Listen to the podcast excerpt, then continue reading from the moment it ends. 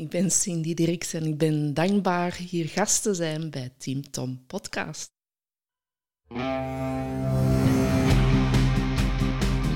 Welkom bij de Tim Tom Podcast. Ik ben Timothy. En ik ben Tom. Samen zijn wij jouw GPS naar geluk en succes.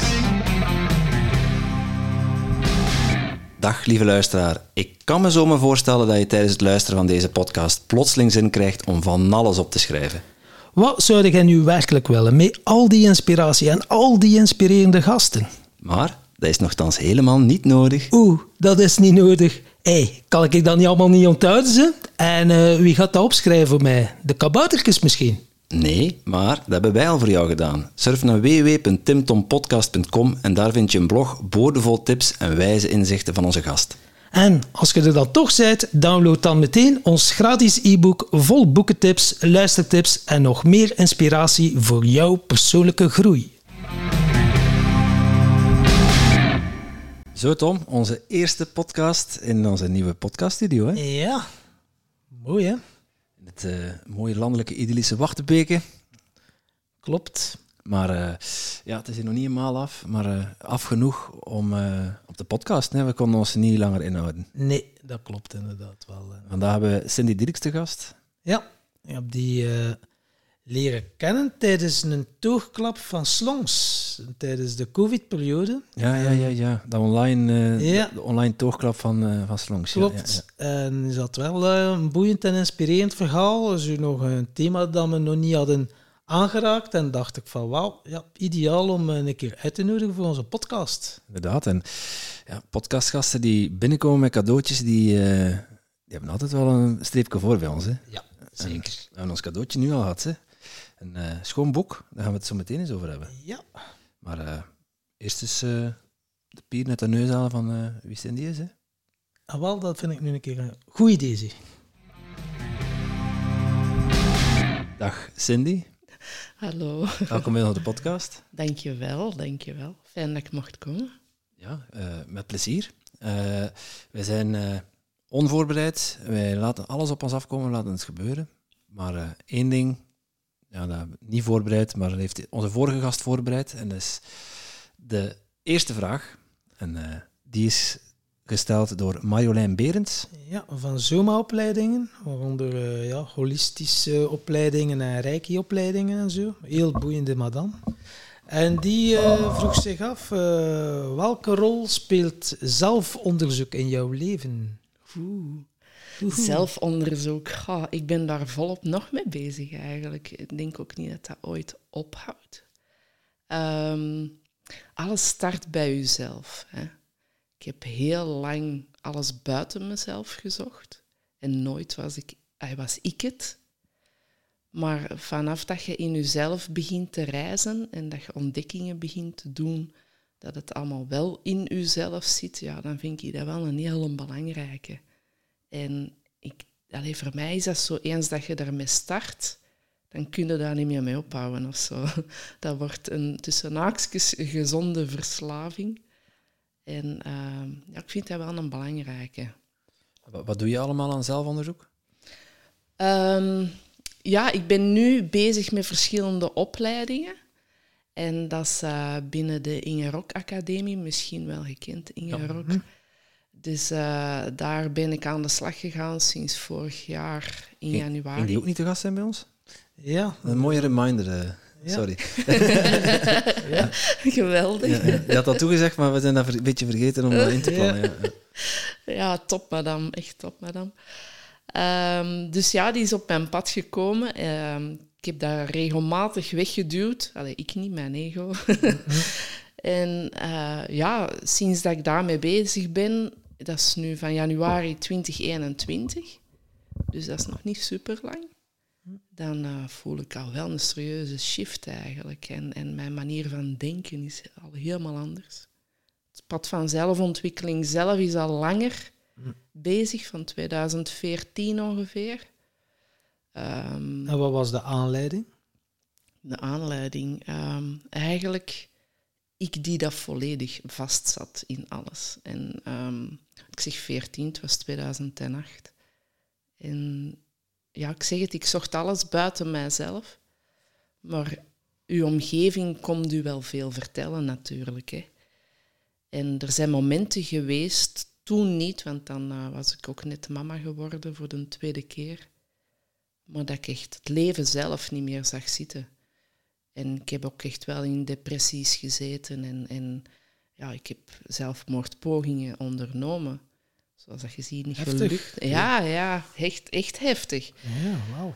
Maar wel dat, dat ik dus echt alles het op de buitenwereld stak. Het was nooit ik. Dus dat in jezelf gaan kijken, vanaf dat ik dat echt ben beginnen doen, dat was ja, mind-blowing, letterlijk en figuurlijk. Maar ik vraag me dan inderdaad wel af, zelfmoordpoging, dus echt wel, eh, wat gaat het dan in je om? Is dat dan zo in een vacuüm dat je zit, of dat je zo zegt, ik wil er gewoon niet meer zijn en, eh, en dat is het? Of, of is, eh, is er een voorbereiding, of dat je zo zegt dat het gaat plannen van oké, die een dag stap ik uit het leven? Of ja, ik weet het niet. Hoe... Ah, ja, als je er iets over wilt zeggen, natuurlijk. Ik kom hier als open boek. Oké. Ehm, dat de mensen eruit mogen halen wat nodig is. Ehm, nee, eigenlijk, en dat was ook al vrij jong. Eh, mijn eerste dat ik echt wilde ondernemen, dat ik letterlijk ben tegengehouden, door mijn broer weliswaar ook. Dus dat vond ik al heel erg daarna. Dan was ik denk ik een jaar of tien of zo. Tien jaar. Ja. ja. En dat was gewoon op een moment dat ik, ja, ik weet niet, een, een kortsluiting, ik kan dat niet uitleggen. Dat ik zoiets had van, dit is niet het leven dat ik wil. En dit is niet de shit dat ik nu wil. Als, zelfs zo jong toen al. Dat ik iets had van, nee. En ik wilde door het raam springen. En die heeft mij echt terug binnengetrokken. Dus ja, en nu kan ik hier allemaal over praten door de stappen die ik uiteraard al gezet heb. Maar dat was inderdaad, ja. Maar zelfs dan, op dat moment erna, dat hij zei van, wat zit jij nou van plan, jong? Wat, wat ga jij nou doen? Dan had ik dat besef niet van, ja, wat was ik eigenlijk aan het doen? Precies, of iets zei in mij, oké, jij gaat nu die ramen open doen en jij gaat gewoon springen. Het is over Tien en jaar, dat vind ik wel... Yes. eh, wow. Ja. En dan begeleiding gezocht? Ah Ja, denk ik dan, want als tienjarige... Ja. Ja, maar mijn mama, die was er. Allee, ik heb mijn eigen min of meer zelf opgevoed samen met mijn broers. Ik heb drie broers. En ons mama, die werkte zes van de zeven. Mijn vader was havenarbeider. En ja, die dronk ze graag, om het zo te zeggen. Dus en dat bracht dat allemaal met zich mee, dat ja, een kind geen kind mag zijn, of kan zijn. En ja, dan kwam er behoorlijk al wel wat op mij of zo.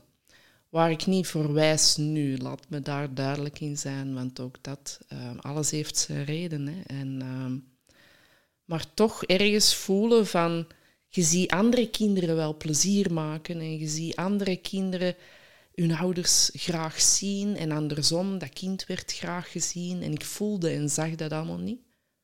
En dat zal misschien toch ook wel een pittige zijn geweest. Ehm, ik kookte thuis, ik deed eigenlijk alles samen. Tien met- jaar al. Ja, Wauw. ja.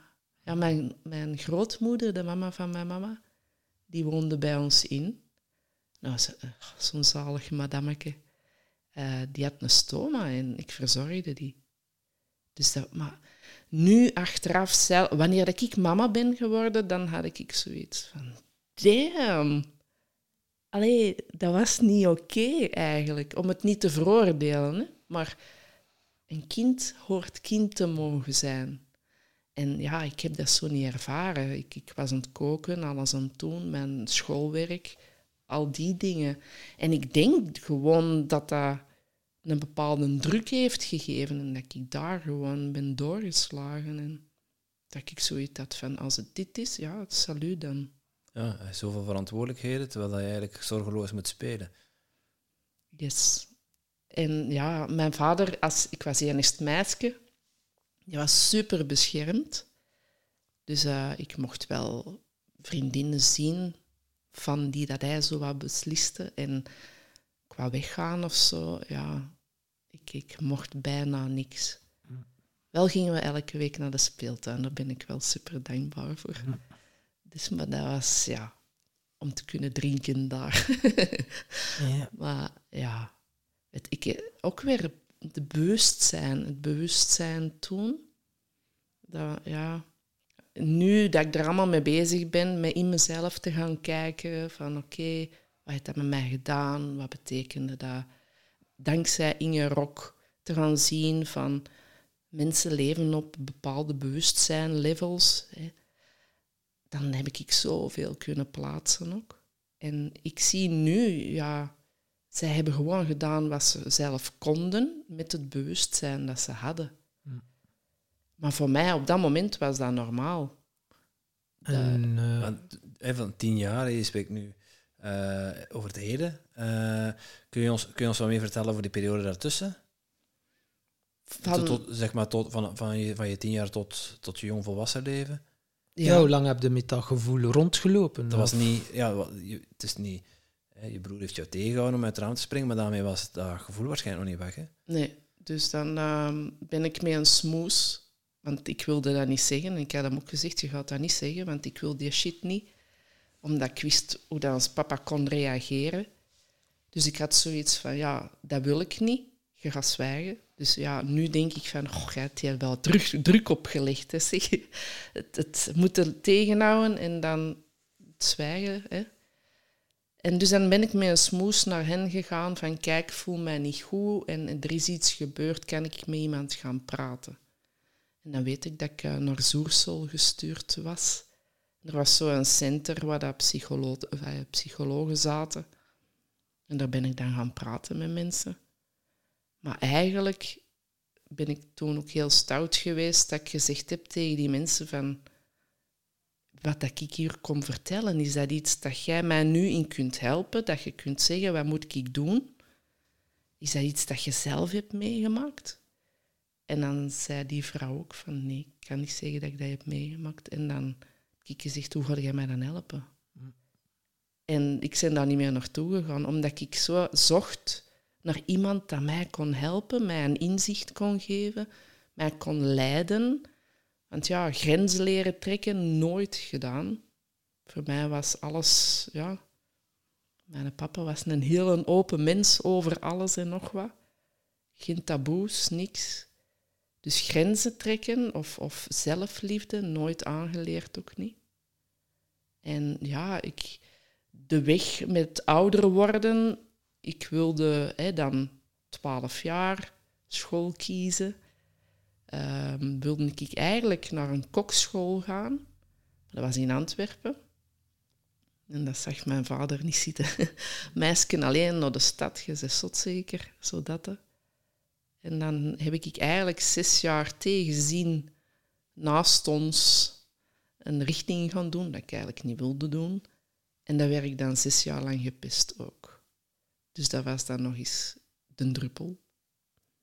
Maar ja, je weet alles waar je mee bezig bent, wat je gelooft, je overtuigingen, alles wat in dat onderbewustzijn komt, dat ga je creëren. En zeker dat daar een bepaald gevoel bij zit en emoties bij zitten. Dus ik trok maar mensen aan die dat eigenlijk gewoon kwamen bevestigen hoe dat ik over mezelf dacht, natuurlijk. Zes jaar gepest worden, eh, dat is eigenlijk heel je school. Ja, dat was Periode? zes jaar lang. Ja. Eh, vanaf, dat was al vanaf dag één dat ze u Nee, dag, hebben. dag één niet. Totdat ze eigenlijk hoorden waar ik van kwam. Dus ehm, dat ik ook niet ja, naar verjaardagsfeestjes mocht gaan of dat ik niemand niet uitnodigde. En ja, dan werd ik zo'n beetje het zwarte eentje of wat is dat daar. Hè? Dus ik voelde mij ook het buitenbeentje. We zaten in, hè, dat was beroeps dat ik deed. En dat was, waren klasjes van vijf, zes, zeven leerlingen, dus heel klein dan ook. Dus ja, dan valde natuurlijk ook al veel sneller op. En wij waren niet echt welvarend. Ehm, dat ging veel weg, de centjes bij ons thuis. En ehm, ja, ik droeg dan ja, kleren van de Vibra, of wat was dat toen? En ja, ze kwamen daar dan heel mooi aan en, en waren wel welvarend. En ja, daar werd ik allemaal op gepest en die dingen. En ja, ik heb dat wel wat mogen horen. En omdat dat zo dikwijls herhaald werd, ja, dan zakt dat uiteraard naar je onderbewustzijn. En dan hadden dat ook echt geloven. En op een gegeven moment was dat bij mij ook wel zoiets van... Oké, ik ben die trut dat Gulle zegt dat ik ben. Ik ben dat lelijk kind. Ik ben alles wat Gulle zegt. Dus dan ga ik ook zo leven. En daardoor heb ik beslissingen genomen dat ik veel mensen mee gaan pijn doen. En echt niet het leven gaan leiden dat eigenlijk mijn ziel mij hier zit, waarvoor ik mocht staan. Ik wou je zeggen dat jij, je werd dan gepest, uh, maar dat je, dat je later zeg maar zelf uh, mensen pijn hebt gedaan. Yes. Kun je daar een voorbeeld van noemen? Ja, dus um, uiteindelijk, ik had toen een jongen waar ik mee mocht omgaan. Maar die gaf mij ook hier en daar al eens een klets. Um, geen zwaar geweld of zo, dat wil ik zeker niet zeggen, maar dat hoorde niet. En um, ik leerde een jongen kennen via mijn broer. En die kwam bij ons. En um, uiteindelijk, mijn vader zei, ik wil niet dat je daarmee omgaat, want dat is rucht, gelijk als dat ze bij ons zeggen in, in Antwerpen. Dat is, ja, dat is niks voor u, dat is niet goed. En toch op mijn, uh, in 96 was dat, um, ben ik van die andere verlost geraakt. En denk ik met hem een relatie begonnen.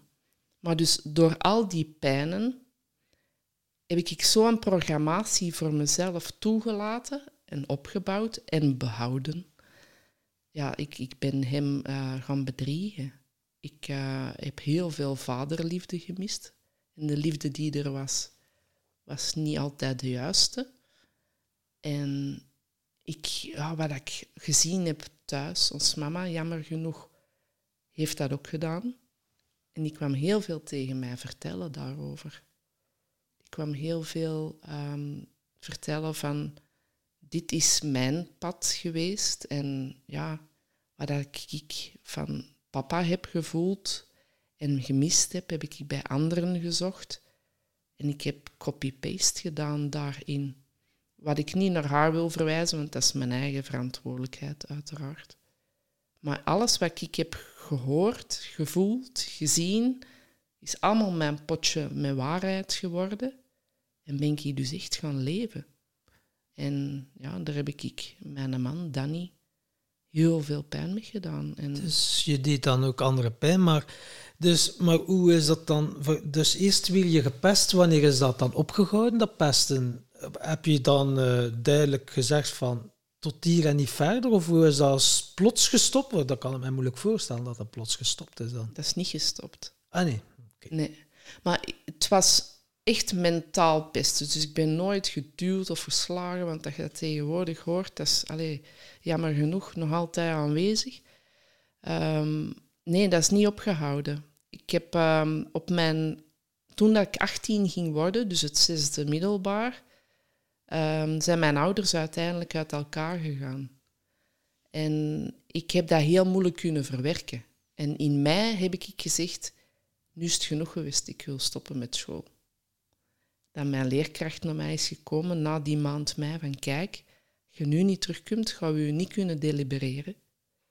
En um, ja, dan, dan is het over en out. Dan heb je niks. Dus heb ik dan die maand juni nog gedaan en dan was het gedaan. En dat was ook het beste gedaan. Hmm. Maar die zijn dat eigenlijk blijven doen. Want ik heb ook, omdat ik van de klasgenoten geen aandacht kreeg, heb ik ook dingen verzonnen. Gewoon om toch maar die aandacht te krijgen. En dan, omdat ik dat verzon, die geloofden dat wel, maar dan gingen ze rond wat ik vertelde, dan weer pesten. Dus ze vonden altijd wel een reden om iets te zeggen. Maar ik zag dat toen niet als van, zie je dat nu niet, dat dat niet hoeft. Ik wilde gewoon eens gezien worden. Aandacht. Ja. Die aandacht krijgen, ook al is dat negatieve aandacht. Inderdaad. En stel zo, je, je krijgt de portefeuille, je bent minister van Onderwijs, met alles wat je tot hiertoe geleerd hebt. Hoe kan je pesten tegengaan? Wat, tips kan je nu geven aan mensen die worden gepest. niet alleen kinderen, maar op werk wordt er ook gepest. Ik de overheid gewerkt, ambtenaren zijn ook één grote bende kleine kinders, uh, besef ik nu ook nu. Welke tips zou jij meegeven of uh, hoe zou je dat nu aanpakken met alles dat je geleerd hebt? Vooral naar diegenen die pesten of gepest worden? Ehm, ja, misschien eerst even het, eh, het licht laten schijnen op degenen die gepest worden. Ja, neem niks persoonlijk. Dat is het eerste dat ik wil zeggen met bewustzijn dat ik nu weet. hè. Ehm, alles wat dat er gezegd wordt via een ander, ja, wij spiegelen elkaar. Hè? Dus wat ik eventueel mag ervaren via jullie, dat is iets wat ik in mezelf herken. Dus mensen die pesten, die zetten zich dikwijls eigenlijk lager als degene dat gepest wordt. Dus en als degene dat gepest wordt kan kijken naar, oké, wat jij hier nu vertelt, komt letterlijk vanuit uw mond en het is aan mij om die bal aan te pakken of niet.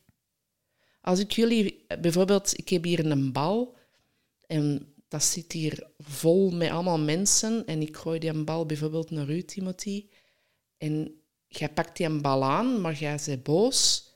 Wat ga jij doen met die bal? Wegsmijten. Voilà. En wat gaat er met die bal gebeuren? Bijvoorbeeld, jij gooit die naar een tom. 9 van 10.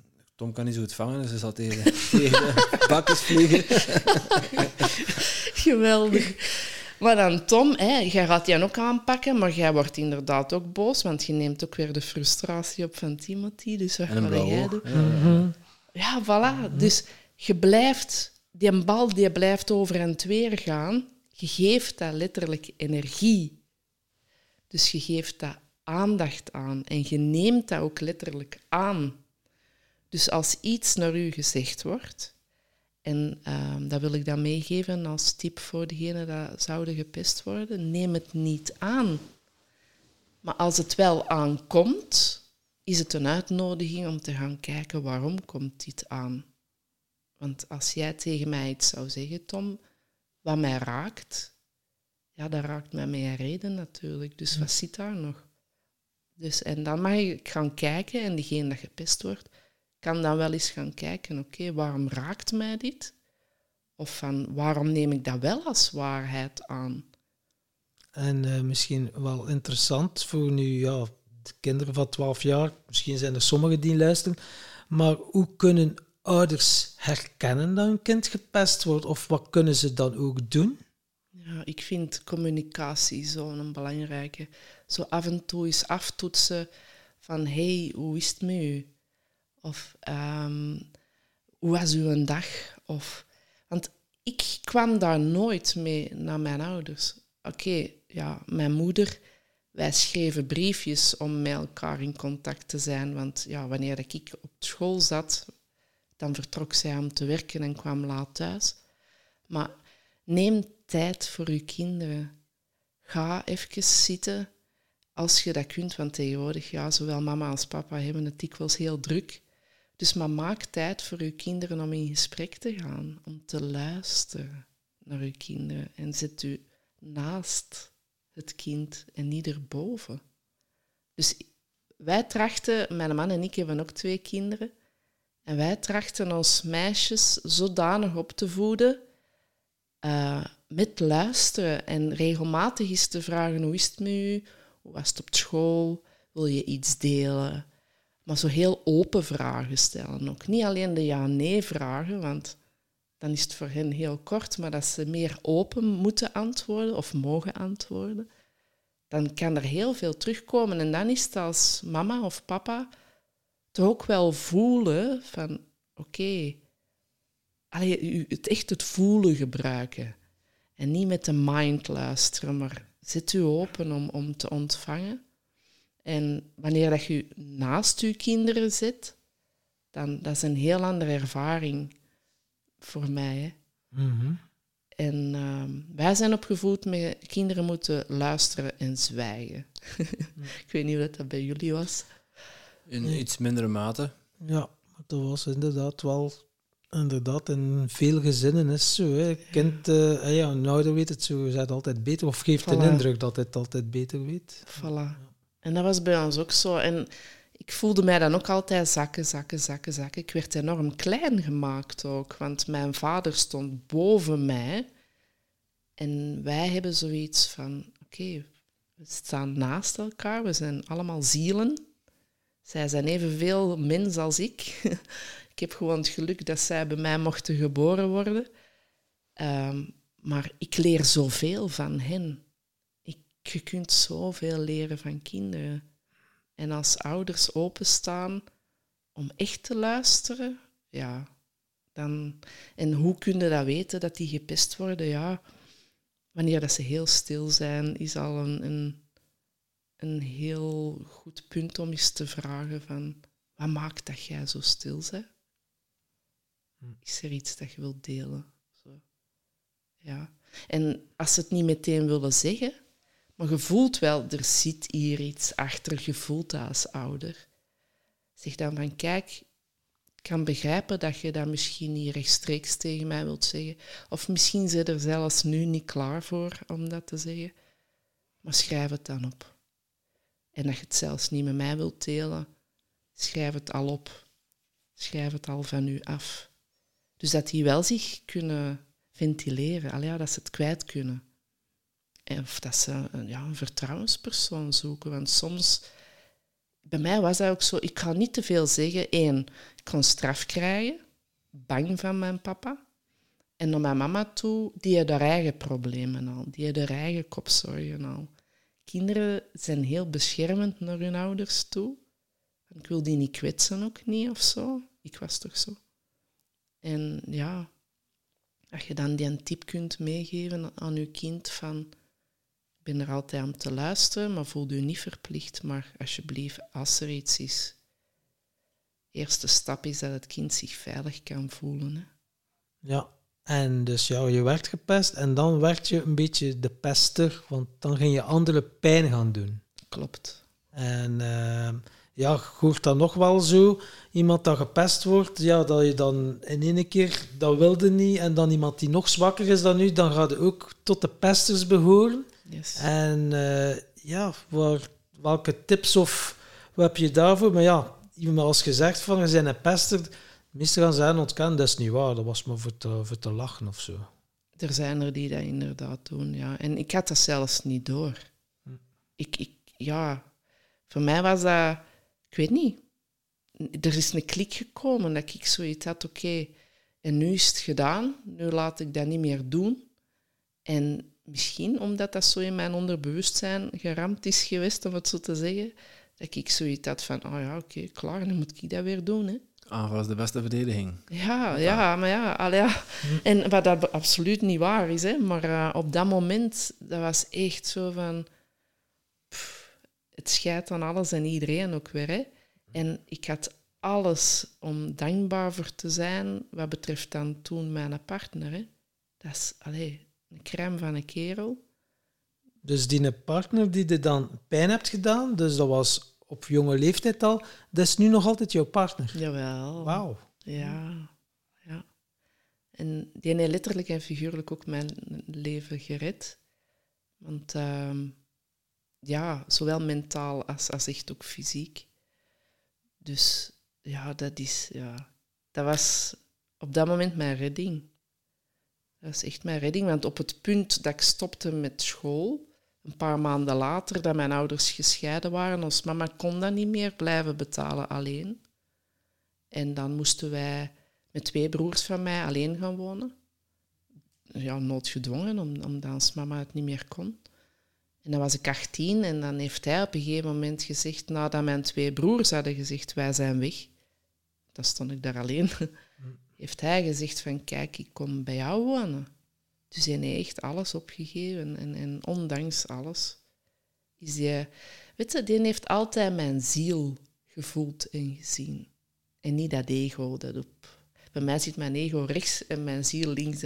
Hmm. zo, zo weeg ik dat wat af. Is dat dan engelken en duivelken? Ja, zoiets, ja. dus en, um, die heeft altijd het goede in mij gezien, wat, daar waar ik het zelf niet zag.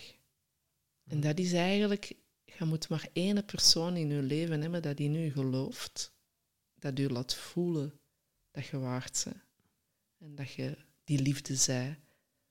En dat kan al veel betekenen. En toch, en toch deed ik hem het meeste zeer.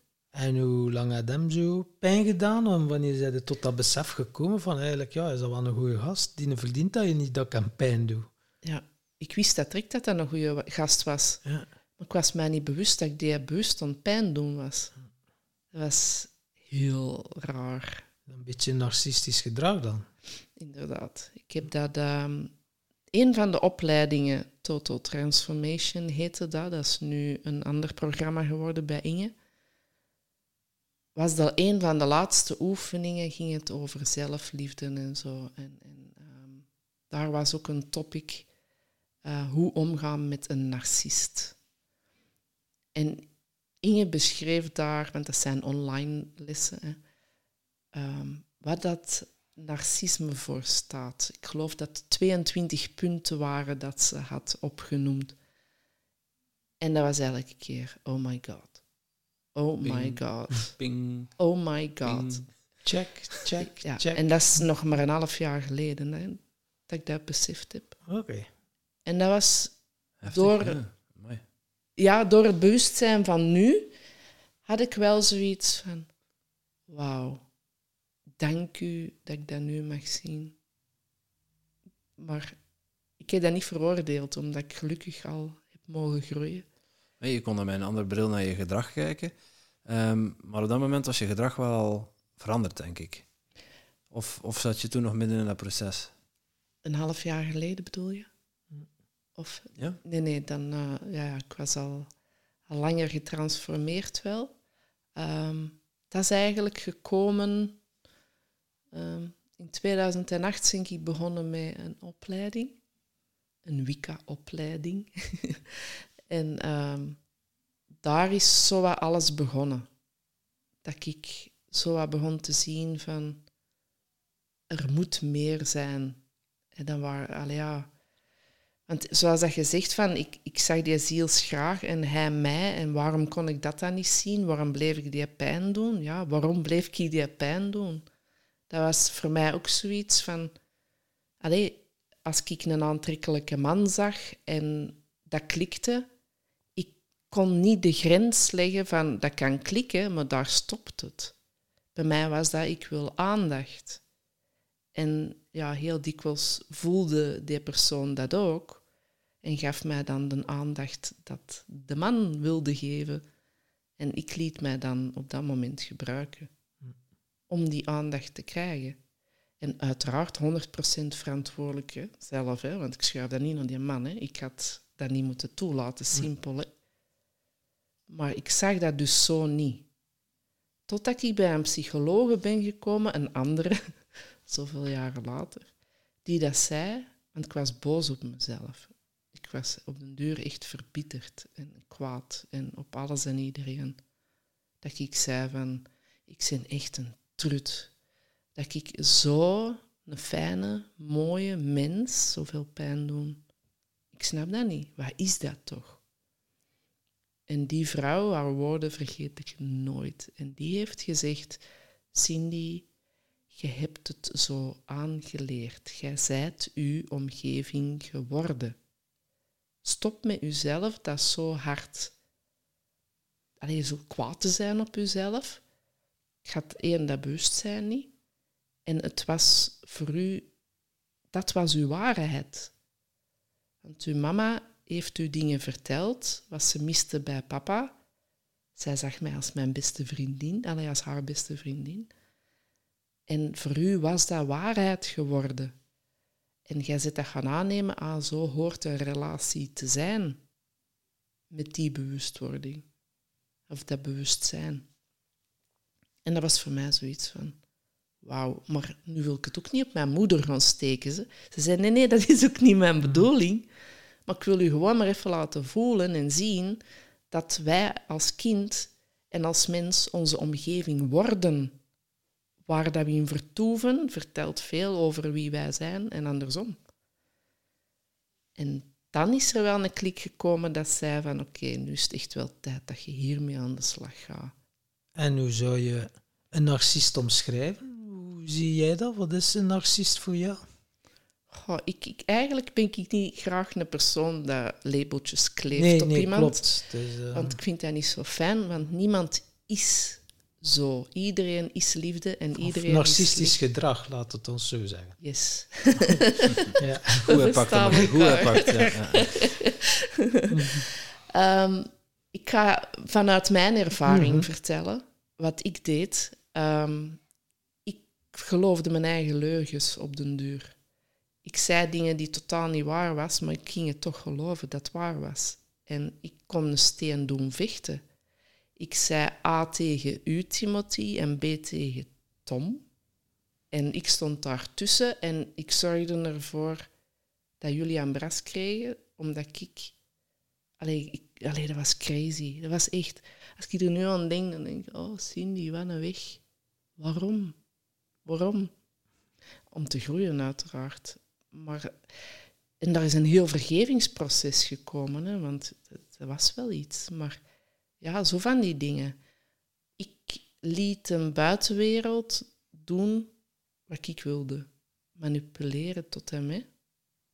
En liegen, hè. Zo erg. Allemaal voor de aandacht. Yes. Ik kan niks anders vinden. Tekort aan zelfliefde, tekort aan zelfwaarde, zelfrespect. Alles zelf. Tekort. Maar wat heeft het u gebracht, dat gedrag? Nu terugkijken bedoel je? Mhm. Dat is een enorm geschenk. Raar, hè? Omdat Leg uit. Ja, omdat als ik zie waar dat ik was en waartoe dat ik nu gegroeid ben, was dat voor mij gewoon heel erg nodig. Op een gegeven moment, en dat was mijn grootste keerpunt, zo noem ik dat. Hè. Ehm, mijn schoonzus, een van de schoonzussen, Danny heeft twee zussen en een broer. En de jongste die kwam op een gegeven moment naar ons, doordat ik zo leefde, uiteraard, en zo deed. Weet je, mensen hebben nu op den duur ook wel door. Hè? Ze voelen dat, ze zien dat in dingen.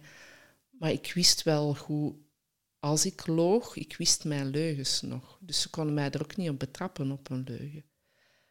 Maar zij zag wel verder. En op een gegeven moment, en ben die zo dankbaar, dat zal 2011, 12 geweest zijn, kwam die bij ons thuis. En ehm, ik zat aan tafel, ik zie mij er nog zitten. En die stond recht met haar handen zo op tafel. Hè. En die begon mij af te breken tot op het bot. Echt van, jij zegt wel dat je positief bent, want ik was al een beetje hè, die opleidingen aan het doen. Jij zegt wel dat je positief bent en jij doet wel dit en jij doet wel dat. En nu is dat allemaal weg. Ik weet niet meer wat ze gezegd heeft, maar echt een uur lang heeft hij daar mij aan het afbreken geweest. En normaal gezien zou ik heel reactief gereageerd hebben. En iets deed mij zwijgen. Maar echt. En ik zat daar, gechoqueerd ook waarschijnlijk, van, ah, gaat iemand het tegen mij nu komen zeggen, of wat, zo dat, hè. En die is doorgegaan. En er was iets in mij dat zei, en nu ga je zwijgen en ga je kijken. Dus het was geen eh Friese reactie, het was geen beschermingsmechanisme van... Nee, blijkbaar niet. Want daar heb ik iets gevoeld in mij wat ik niet, nog niet gevoeld had. Mijn ziel precies, dat en mij echt zei van, nu ga je luisteren. Dit zijn woorden die voor u bestemd zijn. Ja. Nu is de tijd, ik krijg er ook kippenvel van, dus het wordt enorm bevestigd. Nu ga je luisteren. En nu ga je eens even dat ego opzij zetten en luisteren, want deze moeten weten. Dus, en ik ben dan echt, wat ik toen wist, heb ik dat opgeschreven. En dan gaan voelen, oké, wat is hier vandaan? Wat is waar? En ja, 90 procent wat ze zei was waar. Maar dan is het ook wel de uitnodiging om eerlijk naar uzelf te gaan kijken. En uw ego gaat u niet eerlijk laten kijken. Dus daarom was het goed dat ik gewoon mijn bek moest houden, om het zo te zeggen. En ja, ik ben daar dus mee aan de slag gegaan dan. En dat is mijn shift geweest, waardoor dat ook het bedrog, alles, alles, alles gestopt is van de ene op de andere moment. Dat ik nu denk van, damn. Hoe kan dat dan? Dat je dan ineens... Voor mij is dat gewoon... Mijn ego werd lam gelegd en mijn ziel is toen terug naar boven mogen komen. Pas op, dat is nog een proces. Hè. Dat is, al ja... Hoeveel jaar is dat geleden? Uh, dat is, pak 11 of 12, dus dat is een 10, 11 jaar, ja. Dus en um, op dat moment erna, ik dan wel tegen Danny van, waarom heb jij niks gezegd eigenlijk? Want je stond erbij. Waarom heb jij niet het voor mij opgenomen? Zodat, maar nu begrijp ik wel waarom. Ja, ook zijn ziel zei van, laten doen, laten doen, laten gebeuren. Eindelijk, iemand die haar de, de waarheid vertelt. Hè? Yes, yes. En ik heb dat haar ook gezegd. En door dat bedrog en, en de dingen, en er zijn nog andere zaken gebeurd, heeft zij wel gebroken met mij. Heeft zij gezegd, jij bent enkel nog de moeder van de kinderen van mijn broer. En ik heb daar nu vrede mee. Ik vind dat wel jammer, want wij waren twee handen op één buik. Hè. Vind dat wel heel jammer en ik zie die ziels graag. Dus op dat punt vind ik dat jammer.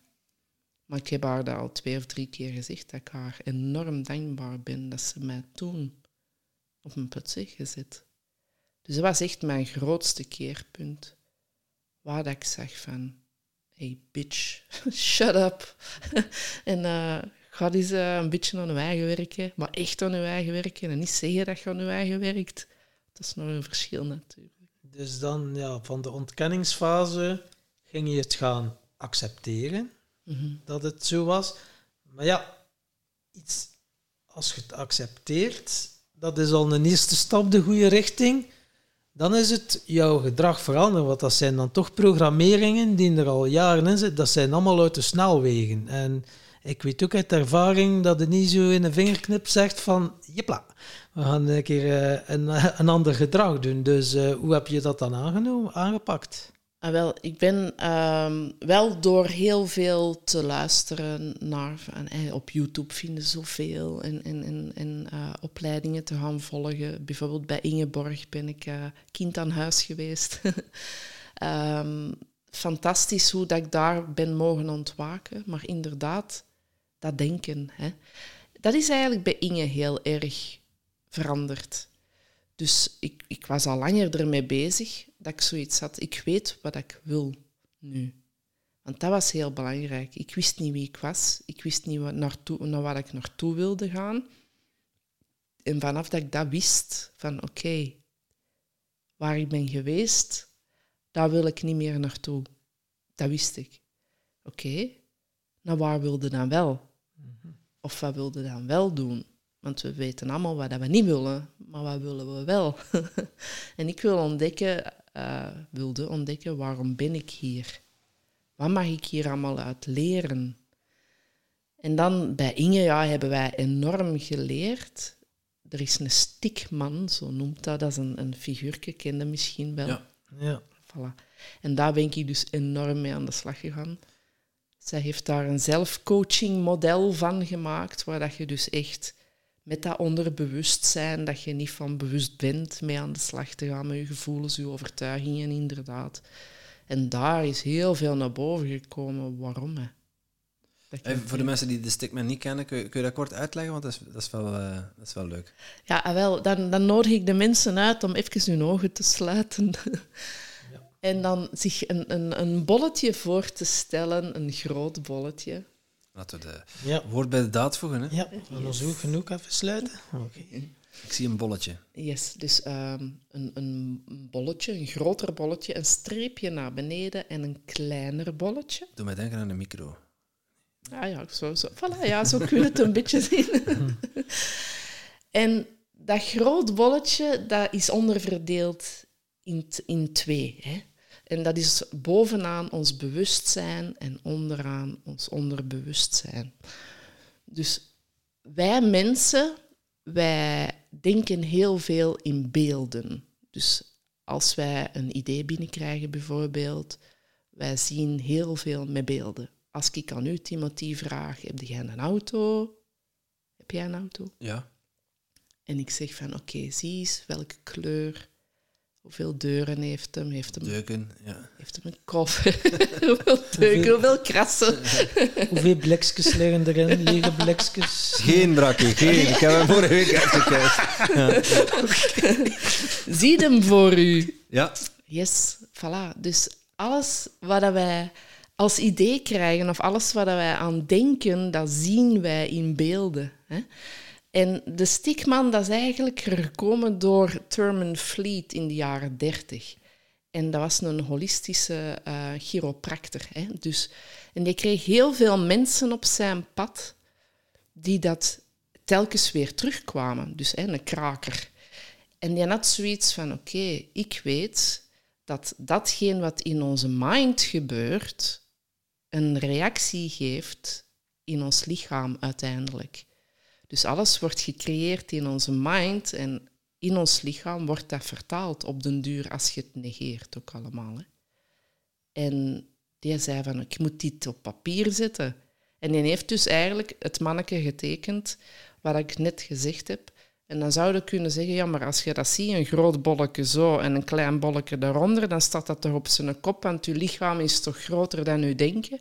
Maar niks is minder waar, want dat denken is veel groter. bij heel veel mensen is eh, ja, de ruimte die ingenomen wordt door het denken groter dan de ruimte die ingenomen wordt door het lichaam, door het voelen. Hè. Het zou wel zijn. Het wordt zelfs weggedrukt. Yes. Anders zouden er geen burn-outs bestaan, denk ik. Ja, inderdaad. En, en, ja, en vanaf dat ik dat dus op mijn pad heb gekregen en dat ik daarmee aan de slag ben gegaan, van oké, wat is een gedachte dat in mij opkomt?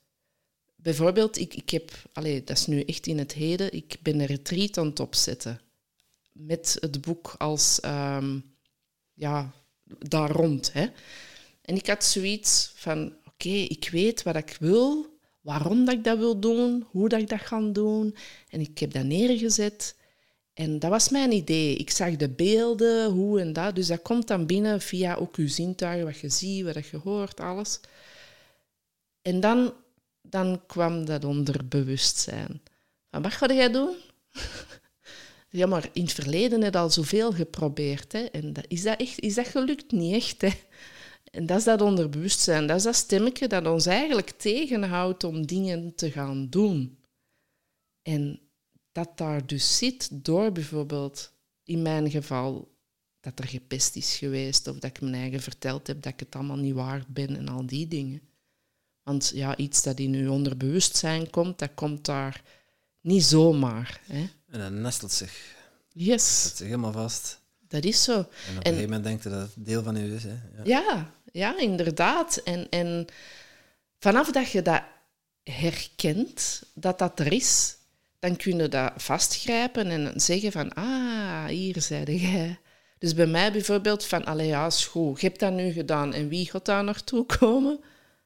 En dan was zo van, oké, van waar komt deze? Waarom? Ja, dat is zelfwaarde. Want ik weet de content, mensen gaan daar rijker mee naar huis gaan. Maar mijn zelfwaarde als persoon... je schouder zitten zo in te zeggen, ja, maar ja, wie zit er, naar u, wie zit er nu op uw zeven te wachten? Yes, inderdaad. Zijn mensen daar nu mee? Voilà. En dat is dus allemaal die programmeringen, inderdaad, wat je zegt, dat zich vastgenesteld hebben. En met dat, de Stickman, met dat self-coaching model, zijn ik dan echt wel aan de slag gegaan. En nog steeds, hè. Ik bedoel, dat is, allez, ik word 43, dat is al, weet ik hoe lang, dat ik mijn eigen en via anderen dingen vertel. En ja, dat mode mee aan de slag blijven gaan, hè. Dat, Ja, ja, dat blijft. eh allee, ja, het komt altijd wel een nieuwe laag of een nieuwe programmering en die conditioneringen. Ja, dat is nu eenmaal eh, yes. wat dat ons hier te doen staat. Hè. En mensen gaan dat triggeren en dan komt het in je bewustzijn en dan kun je het in, je, in het licht zetten en kun je het eh, gaan oplossen. Yes. Ja, dank u. Mooi dat je dat zo zegt. Dat is zo. Ja. En vanaf dat het dan weer bewust wordt, dan kun je er inderdaad mee aan de slag gaan. En dat is zo mooi aan, aan er mee bezig zijn. En jezelf steeds beter te leren kennen. Want toen dat ik eh andere pijn deed en toen dat ik zei van het is de buitenwereld dat moet veranderen, niet ik. Ik doe niks verkeerd. De die en die en die doet iets verkeerd, want die doen mij nu pijn. Nee, zo werkt het niet. Maar op dat bewustzijn was dat voor mij zo van... Jij doet dat? Oh, Oké, dan reageer ik zo. Heel wraakzuchtig ook zo. En hoe langer dat je in een energie mocht stijgen en, dat bewustzijn meer en meer mocht leven en creëren. En ja, dan ga je wel zien van, ah, oké, het kan anders. En dan, je ziel vraagt naar groei. Hetzelfde als een, een, kind dat opgroeit, pijn doet. Ah, groei doet pijn, hè. En net zeiden van, ja, nu weet ik wat ik wil. Dus uh, ja, wat is jouw diepste verlangen? Wat is jouw zielsmissie? Ah, wel, um, mijn zielsmissie is mensen in het licht zetten voor zichzelf. Dus ook um, weer laten dromen. Want wij zijn allemaal, gest- allemaal niet uiteraard, maar vele mensen zijn gestopt met dromen. Dus het is ook letterlijk een lieke van, hè? dromen zijn bedrog. Dus waarom moet dat? Waarom zijn dromen bedrog? Dat zijn allemaal dingen alles wat dat je u kunt inbeelden, alles wat dat je kunt zien, is voor u bestemd. Dus mag jij via uw zijn uitbrengen en, en gaan leven en gaan doen. En ik voel dat ik mensen heel erg wil begeleiden naar de beste versie van zichzelf te worden. En hoe weet jij of dat het vanuit uw kern komt of vanuit uw mind? Mooie vraag. Um, ik heb dat gezien in een meditatie. Ik heb dat ook gevoeld dan. Dus ik weet nu te onderscheiden wanneer mijn ego praat en wanneer mijn ziel praat. Um, veel spreken van intuïtie ook. Hè. Um, Alisa, mentale spier natuurlijk, de, het intuïtie. Maar bij mij was dat van, ik heb mij er echt voor gezet. En ik heb mezelf die vraag gesteld, ook wel losgelaten. Want natuurlijk, als je er ziet, allee, wat is dat, wat is dat, wat is dat? Ja, dan zit je nu denken. Hè.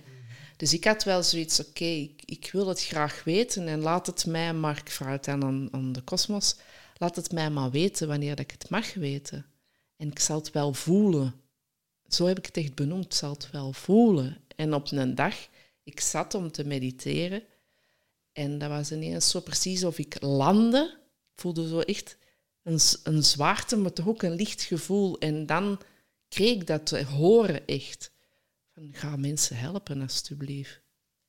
En daarmee had ik wel zoiets van, oké, dat is niet de stem van mijn ego, van, jij moet dat nu gaan doen. En ja, het voelt ook zo en dat gaat ook niet alleen dit leven zijn, hoe dat ik het geloof. En was dat dezelfde stem die zei van... Uh, Cindy, nu moet je zwijgen, zwijgen, want dat is uh, aan voor u bestemd? Yes. Ja, en voor mij is dat... De, het, het, het, ego, en je ziet, ik doe nou automatisch dat op mijn ja, rechtsschouder. de luisteraars zien dat echt wel. ja, daarom dat ik het zeg. Levende lijven. Ja. Daarmee dat ik het zeg. Geweldig. Ja. um, dat ik nu wel weet van, dat, die spreekt heel hard of zo. Die is ook heel hard. En, en de ziel, die fluistert meer of zo. Ja, het is van, die fluistert van dingen, nee, niet doen, niet doen, niet doen. nee, um, die moedigt mij wel aan. Toch ja. wel? Ja, ja. ja, ja. ja uh, ik hoorde jou net zeggen van um, uh, andere mensen helpen. Het is wij horen dat best wel vaak. En dan, -hmm. Het is ook een valkuil om, om andere mensen te helpen, om eigenlijk om jezelf te helpen. Ja, uh, maar als ik, jou, als ik jou het hoor zeggen, dan voel ik toch een verschil. Dank u. Um, kun, je, kun, je, kun je ons aangeven ook, want volgens mij heb jij vooraf voor jezelf al uh, enige, enig puin geruimd. Uh, ik hoorde jou net zeggen, Ingeborg, mm. daar gok ik dat daar een stuk mediteren in zit, een stuk yoga. Uh, kun, je, ons eens meenemen wat je allemaal al ja, op, op dat pad allemaal al gedaan hebt om dichter tot jezelf te komen? Dus om uh, ja, effectief jezelf te helpen. Ja, uh, het eerste was die Wika-opleiding. Dat was eigenlijk twee jaar om de veertien dagen. dat we dan geregeld, eh, dat we dan samenkwamen en dan, dat was ook met verschillende topics. Dan ging dat iets over engelen, dan ging dat over planeten, dan ging dat over ehm, ja, meditatie, dan ging dat over de elementen en zo verder en zo verder.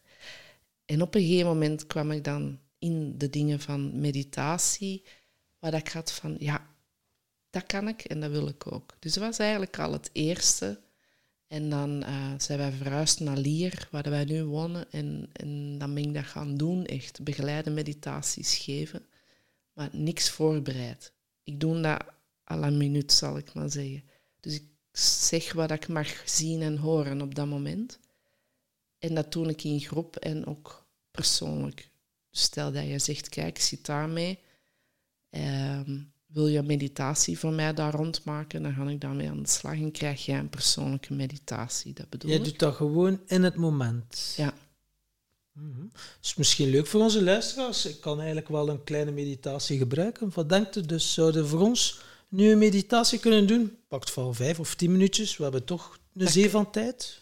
Zullen we, uh, zullen we dat na de opname doen? Dan maken we er een bonus van. Voor mensen die zich... Uh, uh, ja, ja, die interesse hebben, die kunnen dan de, de, de Tim Tom meditatie uh, downloaden. Ah, dat is super. Super, ja. Oké. Anders gaan we uit de flow van het gesprek. En uh, ja. ik ben ook wel heel erg benieuwd. Ja. Ja, heel fijn. Ja, ik wil dat zeker doen. Dus en, um, daar ben ik dan mee aan de slag gegaan. En daar voelde ik al wel van... Aan de feedback natuurlijk, want je krijgt feedback van... Wauw, dat dat voor die mensen mag betekenen. Ik ben een kanaal, zo zie ik mijn eigen nu even. Mijn zoon wil ook in de podcast, ik weet niet of het te horen is. zo lief. Dan heb ik zo knuffeldrang. Zo. um, ja, ik zie mezelf als wat de kosmos wil vertellen aan jou. Ik zeg niet dat ik een medium ben, verre van. Hè. Uh, maar wat de kosmos jou misschien wil vertellen, maar doordat er dingen in jouw hoofd zitten of dingen gebeuren in jouw leven, dat je er op dit moment even niet naar kan luisteren, dan mag ik dat doorgeven aan jou op een moment dat jij zegt, nu wil ik er naar luisteren. Dus als mensen dan vragen, wil jij voor mij een meditatie maken? Dan stel ik enkele vragen en dan hang ik daarmee aan de slag. En krijgen zij via een link dat doorgestuurd met muziek bij en voilà. Dus dat ben ik gaan doen. En dan heb ik ook chakra healing, een opleiding gedaan. Dat was toen in Antwerpen. Heb ik dat wel even gegeven thuis, uh, relaxed. En dan Reiki-opleiding gedaan. Bij Ingeborg heb ik de IET gedaan. Dat is over engelen en vooral inderdaad heel veel mediteren en uh, tot jezelf komen. De eerste dat ik bij Ingeborg gedaan heb, dat was um, de Diksha-inwijding. En dat was um, Diksha van de vader. En daar, de eerste keer dat ik daar binnenkwam, kreeg ik ook weer zo'n overweldigend gevoel over mij van wauw, dit is thuiskomen. Zo, je mocht daar liggen huilen tot en met.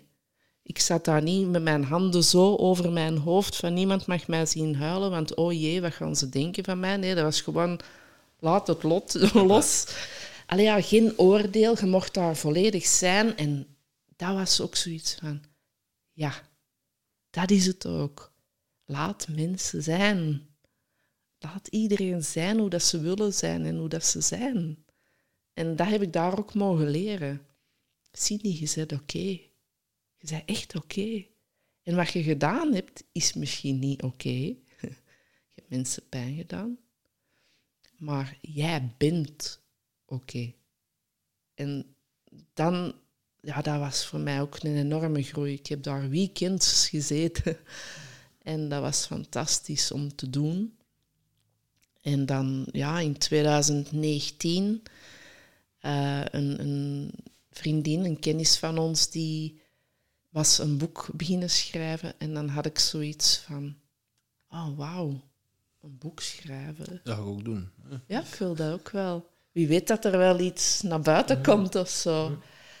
Want ik had ook al eigen inzichtkaartjes gemaakt, geschreven en dan zo gemaakt. En dan um, was deze zoiets van, ah ja, weet, let's give it a try. Er was niemand op je schouder die zei, maar Cindy, wie zit er nu op uw verhaal te wachten? ah wel, nee, dan niet. Dat kwam daarna pas. Zit dat in de winkel lag. dan, uh, ja, ik ben beginnen schrijven, maar ik heb wel op voorhand gezegd, wanneer ik het voel, ga ik schrijven. Ik kan niet zeggen van, dat stemmetje, zou je nu niet gaan schrijven, want je bent weer nog niet begonnen, maar je gaat het niet afwerken of wat. Nee, dat was echt zo van, ah ja, een boek. Dus dat hij mij opkwam, het idee toelaten. Oké, nu ga ik zitten. En dan ben ik beginnen typen, want schrijven heb ik niet gedaan, typen. En ja, dat kwam ook gewoon als beelden, als woorden door mij heen en heb ik het uitgeschreven. En ik heb daar uh, negen maanden ja, over gedaan. Dus ik heb me een tijd echt genomen. Dat is een zwangerschap. voilà. Hey, hey. Dank u. Ja, super. En het resultaat is uh, uh, een boekje wat wij hier voor onze neus hebben. Laat ons reizen. Yes. Uh, als we dit gaan lezen, wat mogen we ons aan verwachten? Wel, het is een uitnodiging. Je kunt het op twee manieren lezen. Het is eigenlijk een beetje een doeboekje uh, voor jong en ouder. Maar uh, je kan het ook lezen als een tussenhaakjes fantasieverhaal, maar voor mij is het heel veel waarheid. Maar ik kan niet zeggen wat uw waarheid mag zijn of kan zijn. Dat mag jij zelf voelen en zien wat dat je eruit haalt. En daarom dat ik ook zeg van, dat het je mag brengen wat je nodig hebt, of niet. Hè. Maar um, er staan eigenlijk, het gaat over vijf personen, het boek. Hè. En vier daarvan gaan een reis maken in het verhaal. En elke reis brengt een uitdaging voor die persoon met zich mee, of een ervaring of iets. En een uitnodiging voor een visualisatie of een meditatie. Maar dan is dat natuurlijk wel zelf dat je gaat zitten en dat je dat doet of niet doet. Dat is een uitnodiging. Je kunt ook perfect het verhaal lezen zonder de oefeningen te doen. Maar het lijkt mij wel fijn als je echt het leest om in jezelf te reizen, om dat wel te doen. Maar ik weet dat ook wel, dat sommige mensen het lezen en na ene keer, je hebt het gelezen, maar je hebt het niet tot u genomen. Hè? En zo is eigenlijk nu ook de retreat ontstaan rond het boek, omdat ik een deel vanuit het boek echt in de praktijk wil zetten. Dus echt in de Ardennen met de mensen aan de slag wil gaan. En zo is dat dan eigenlijk geboren. Oké. Dus, uh, ja. ja. dat is een, een stukje van, jou, uh, van je levenswerk. Ja. Uh, om, om, om mensen te helpen om, in hun eigen licht te gaan staan. Yes. retreat is een tweede. Wat, wat zit er nog meer in de pijplijn? Ik wil heel graag richting toekomst ook een, een centrum opzetten.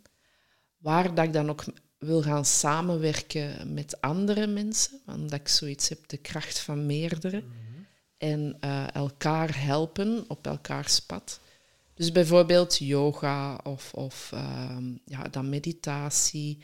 Um, ik heb nu ook een opleiding life coach achter de rug via Inge. Dus uh, ik wil heel graag jongeren gaan coachen, waar ik nu een opleiding voor aan het doen ben. Um, en dat dan. En ik wil heel graag met mijn verhaal en mijn boodschap op het podium staan. Hmm. Yes. Zie je dat voor je?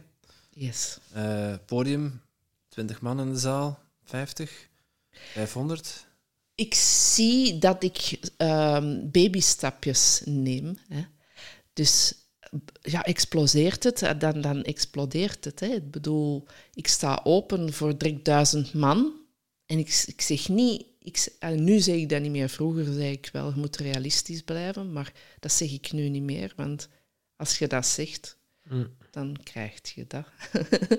dus ik heb zoiets van, mijn beeld, ik heb eens ooit echt een beeld gehad, om het te zeggen.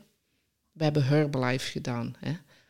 En um, ik zag opeens een beeld voor mij dat ik voor een volle zaal stond te praten. En ik had zoiets van, oh yes, we gaan succesvol zijn in Herbalife en ik ga mijn verhaal doen op podium.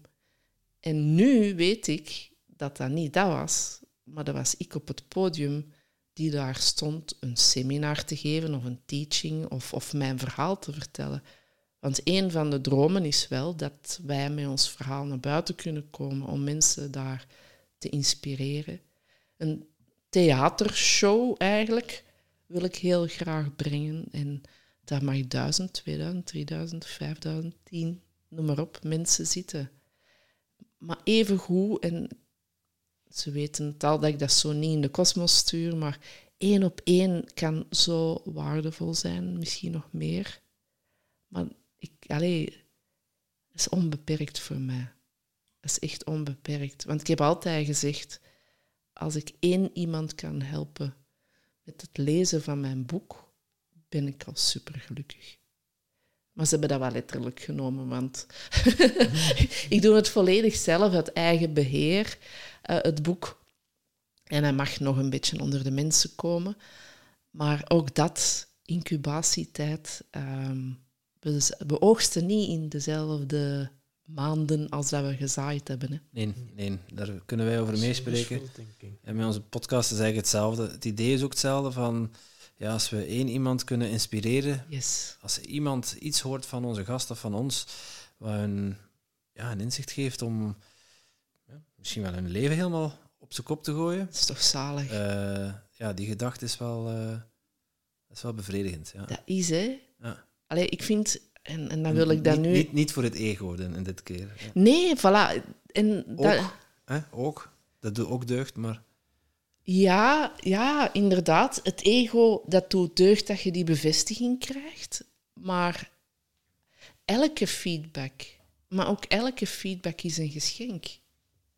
Mhm. En is dat een feedback dat u pijn doet, dat is misschien nog een groter geschenk als een dat u aait. Omdat we ja, ervan kunnen leren natuurlijk. En nu wel, uh, had mij getriggerd, Inge Rok. We hebben al verschillende mensen gehad die bij Inge Rok iets gevolgd hebben. Ja. En de meningen zijn verdeeld. Oké. Er zijn er die ook zeggen, het is redelijk Amerikaans, het is vooral op geld uit. Heb ik ook al meerdere keren gehoord. Anderen zeggen, nee, ik vind het juist heel goed. Kun je je er iets bij voorstellen dan die meningen verdeeld zijn? Uh, Voelt dat voor jou zo niet aan? Want het is nu om dan er zo'n stuk of drie, vier dat zijn, ik dacht van, hm, zal er dan toch iets van aan zijn? Want ja, verder ken ik haar niet. Ik zie jou wel af en toe passeren en zo van uh, de Inge Rock Academy. En, yes. uh, ja, ja. ja. ja, ik begrijp dat mensen um, dat voelen. Maar waarom voelen ze dat? Hè? Dat is een mooi ding om naar zichzelf te kijken, toch? Mm -hmm. Mogelijk zit daar dan nog wel een geldparadigma. Um, ik ga daar heel eerlijk en open in zijn. Ik ben daar heel transparant in. 2021 heb ik 28.000 euro in mezelf geïnvesteerd bij Ingerok.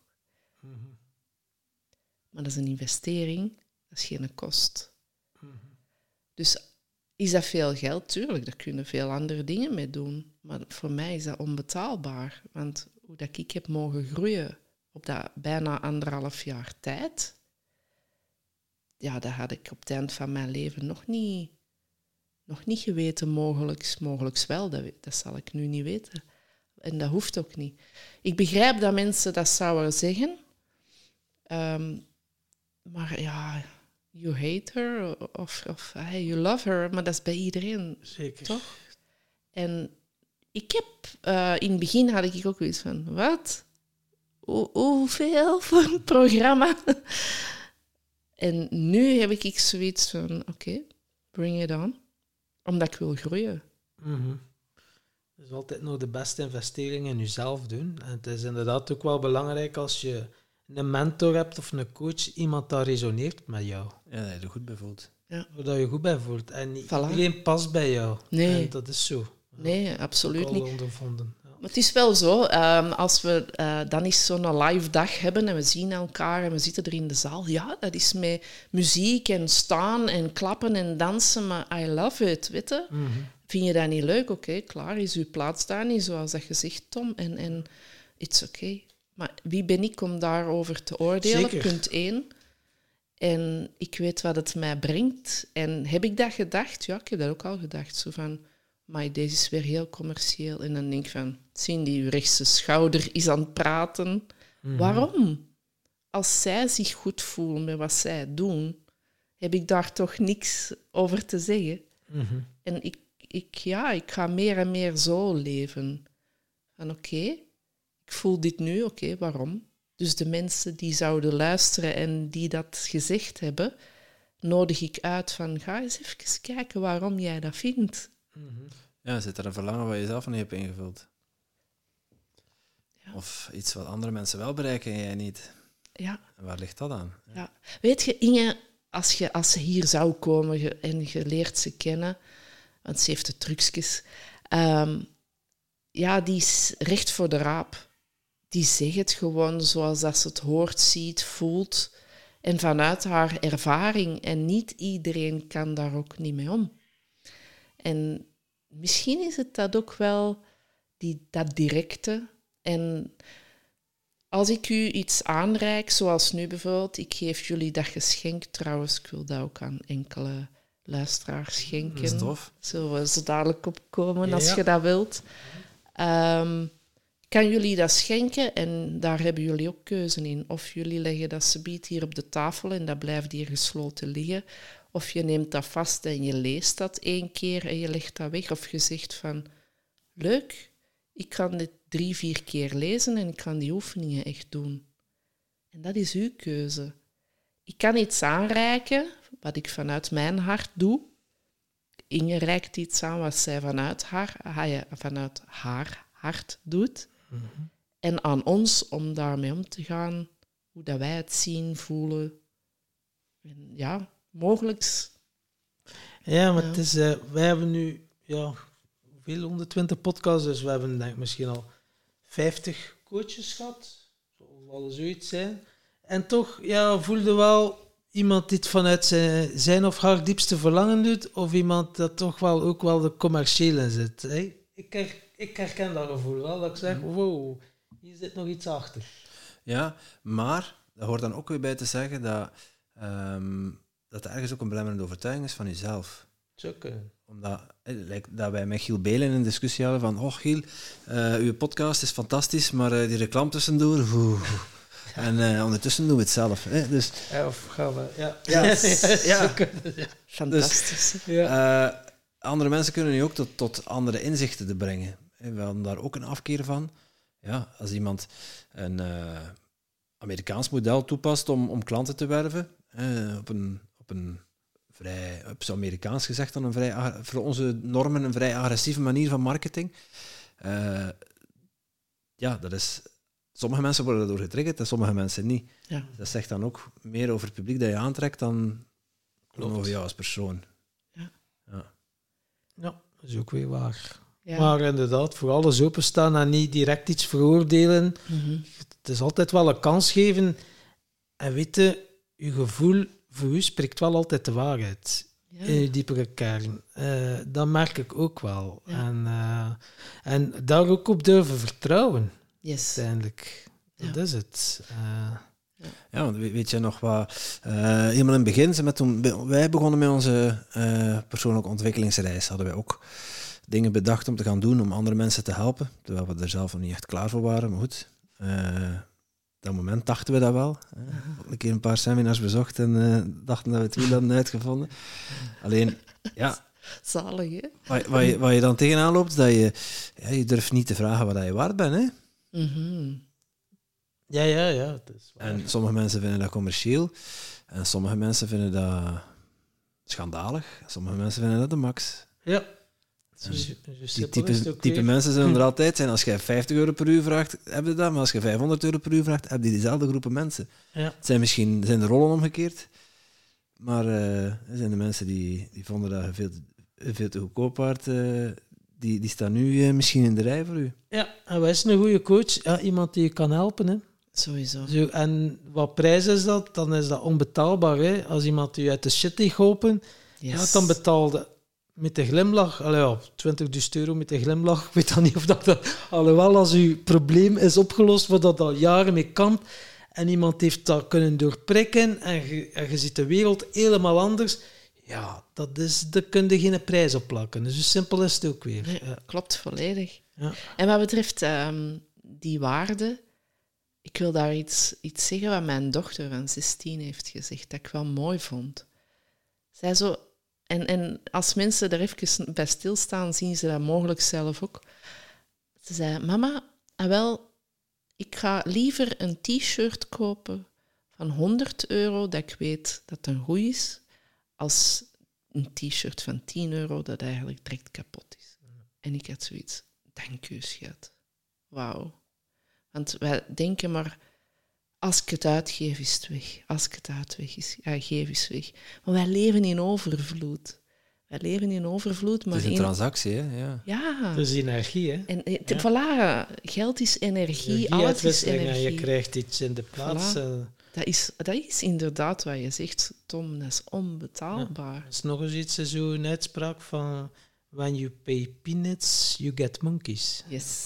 Dus ja, dat Yes. is ook wel iets dat een beetje in die aard ligt. En dat is wat Timothy heel mooi zegt ook, hè, van uw eigen waarde. Ik, ik wil nu... Oké, ze heeft net iets nieuws gelanceerd en oké, we mogen wel zien wat is haalbaar op dit moment. Er is wel een realiteit ook op dit moment. En waar voel ik nu, ik mag dat nu doen of het is nu nog even de tijd niet. En ik heb nu even gezegd, oké, ik pas. Het is even te veel op, op te veel kort op, op één voor mij. Dus, maar ik zie daar enorm de waarde in en vind ik het jammer dat ik het ergens nu niet doe. Want ergens roept mijn ziel wel van, ja, jawel, jawel, jawel. Omdat ik weet wat het mij kan brengen en naar waar het mij kan brengen. Dus ik voel meer en meer waardigheid in mezelf. Dat ik zeg van, jij hebt dat nodig, je bent dat waard. En toch zit daar dan nog steeds dat stemmetje soms, hè, dat zegt van, ja, ja, ja, maar, hè, dat. eh. Dus, maar dat is, dat is zo mooi gezegd, dat je, eh, ja, als jij jezelf het waardig vindt, dan betaalde jij dat gewoon ja, of dan durf je dat te vragen. ook. En natuurlijk, je betaalt niet enkel voor die persoon voor dat programma. Die persoon heeft zelf ook heel veel tijd en energie en geld geïnvesteerd in die persoonlijke ontwikkeling. Dus die zijn misschien ook al twintig jaar bezig en hebben al opleidingen gevolgd van duizenden euro's. Dus dat zit er ook wel ergens in. En eh, ja, dat snap ik dan ook weer. Want sommige mensen zeggen, helemaal voor een coaching, 200 euro voor, voor, eh, voor een coachinggesprek. Ja, als je dan ziet dat je zelf ook eh 50.000 euro of meer al hebt geïnvesteerd, al tientallen jaar onderzoek doet, Mhm. ja, alles heeft een prijs. Zo Ja. is dat. En een auto, denk of een keuken, betalen mensen op direct, oh, 20.000, Geen probleem. nog wat dingen, nog wat opties bij. Oh ja, oh, oh, 23, oh, 24, oh, geen probleem. Yes. Maar als ze het in een zelf moeten investeren, 100 of 200 euro, ja, dat is toch een beetje veel, hè? Ja. Zot hoe dat eh, het materialistische mensen daar zonder problemen duizenden euro's voor neertellen. Maar voor in hunzelf te investeren, Ja. dat is niet tastbaar, hè? Ja. Op een manier. Ja, ja. En, en ja, ook dat, het, het zien van wat je zegt is niet tastbaar. Dus ze weten niet, gaat dat wel helpen voor mij? Gaat dat mij wel verder brengen? Ze zoeken het eigenlijk buiten zichzelf ook, terwijl dat zij wel het mogen gaan doen natuurlijk. Want als, hè, ik doe nu ook one-op-one coachings inderdaad ook. En we we stellen wel de vragen die dat de mensen aan zichzelf niet kunnen stellen, maar zij mogen er wel mee aan de slag gaan. Doen ze dat niet, ja, dan gaan ze inderdaad geen groei ervaren. Maar gaan ze ermee aan de slag, nemen ze dat ten harte, ja, dan worden ze een betere versie van zichzelf. Ja. Door het zelf te doen, want het zit in hun, hè. Ja, het is belangrijk dat je dat zegt. Eh, hetzelfde met een coach ook. Je moet je niet goed voelen bij je coach. Je coach moet u triggeren en moet u confronteren en eh, ervoor zorgen dat jij zelf met jezelf aan de slag gaat. Ja, Die coach gaat het niet oplossen voor u. Hè? nee, absoluut De niet. psycholoog gaat het niet oplossen. Nee. Die een guru die daar op het podium eh, tijdens een seminar eh, eh, staat te prediken, die gaat het voor u niet oplossen. Je moet het zelf doen. Dat heb ik ook geleerd dus bij coachinggesprekken. Ja, je hebt soms coaches of psychologen En de cliënt kan in zijn comfortzone blijven, dat is lekker veilig en gezellig. Maar een, een coach, die, eh, een echt een coach die gaat voelen, en die gaat er wel even triggeren en de stukken naar boven halen. En dan is dat niet uw beste vriend, die coach.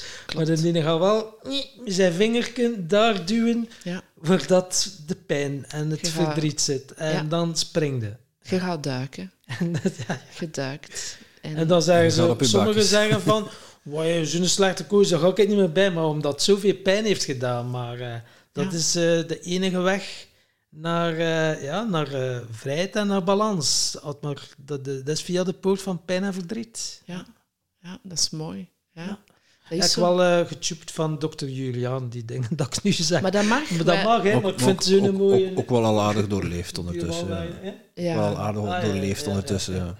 Maar wij wel van iedereen, toch? Dat is het mooie. Dat, allee, ja, jullie, allee, ik ben enorm van jullie aan het leren. En, en mogelijk jullie van mij wel iets oppikken. En van iedereen mogen we iets Zeker. oppikken. En, en En als dat resoneert, is dat mooi dat je dat dan ook kunt delen. Hè? Omdat Zeker. je het ook, inderdaad, zoals gezegd, ook doorleefd en ervaren hebt dat het de waarheid is. En dat klopt als een bus. Ja, ja, je wordt ervaringsdeskundige. ja, ja, ja. ja, ja.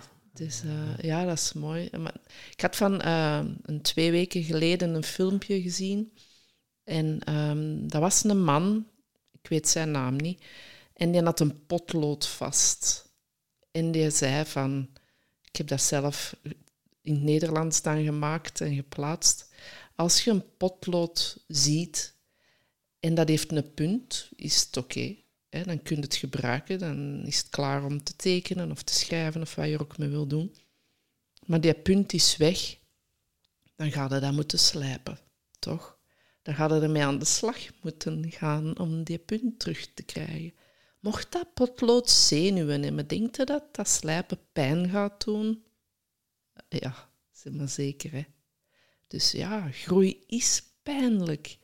Maar dan komt heel dikwijls de emotie angst naar boven, dat je dat voelt. En via een van mijn eh, teachers en mentors heb ik het opgenomen, en dat blijft ook zo bij mij. Wanneer je angst voelt, is dat een uitnodiging van kijk, pas op, even. Je gaat iets doen dat je nog niet gewoon bent. Iets nieuw, Dat gaat mogelijk. pijn doen. Dat kan pijn doen. Maar dat is het ook. Dat is angst. Maar wat doen mensen? Die halen hun verbeelding erbij, die halen hun verleden erbij, die halen alle gedachten erbij. Ja, maar als ik dat ga doen, dan gaat er dat gebeuren en dan gaat dat gebeuren en dan gaat dat gebeuren. En die beginnen zo al worst case scenario's in hun hoofd te printen, dat ze zeggen, wat je zei daarnet, Tom, het is hier veilig, ik blijf in mijn comfortzone, dus ik ga dat niet doen en laten zich tegenhouden tegen angst.